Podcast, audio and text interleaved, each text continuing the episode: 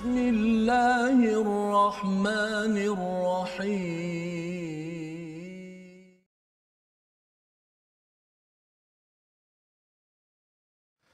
أعوذ بالله من الشيطان الرجيم.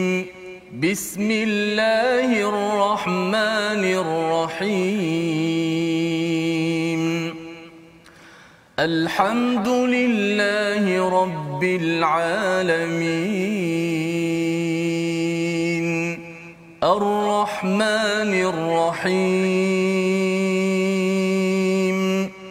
مالك يوم الدين.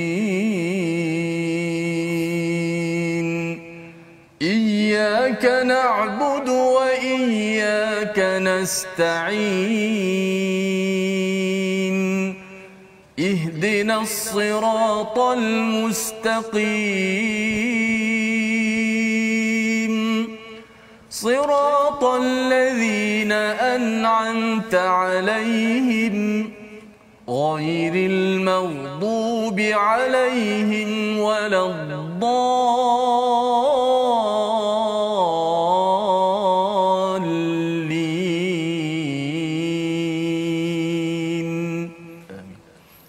Assalamualaikum warahmatullahi wabarakatuh. Alhamdulillah wassalatu wassalamu ala Rasulillah wa ala alihi wa man wala syada la ilaha illallah syada Muhammadan abduhu wa rasuluhu. Allahumma salli ala sayidina Muhammadin wa ala alihi wa sahbihi ajma'in. Amma ba'du. Apa khabar tuan-tuan dan puan yang dirahmati Allah sekalian? Kita bertemu pada hari ini My Quran Time baca faham amal dan kita bersyukur pada Allah Subhanahu taala dalam sesi ulang kaji kita pada hari ini. Semalam kita bersama untuk mengulang kaji dan hari ini kita mengulang kaji sekali lagi dan uh, hari ini istimewa. Satu ialah Ustaz kita berdua sahaja Betul. dan berdua coklat dua-dua Ustaz. Okey, ini istimewa ya. Pada hari ini bersama dengan tuan-tuan sekalian uh, untuk sama-sama kita melihat kepada isi kandungan dan lebih daripada itu dari segi bacaan yang kita ingin ulang pada hari ini. Uh, mengulang kaji balik kembali kepada tajwid yang telah pun kita belajar dalam seminggu dua minggu ini untuk kita aplikasikan. Ya, kita tengok satu persatu.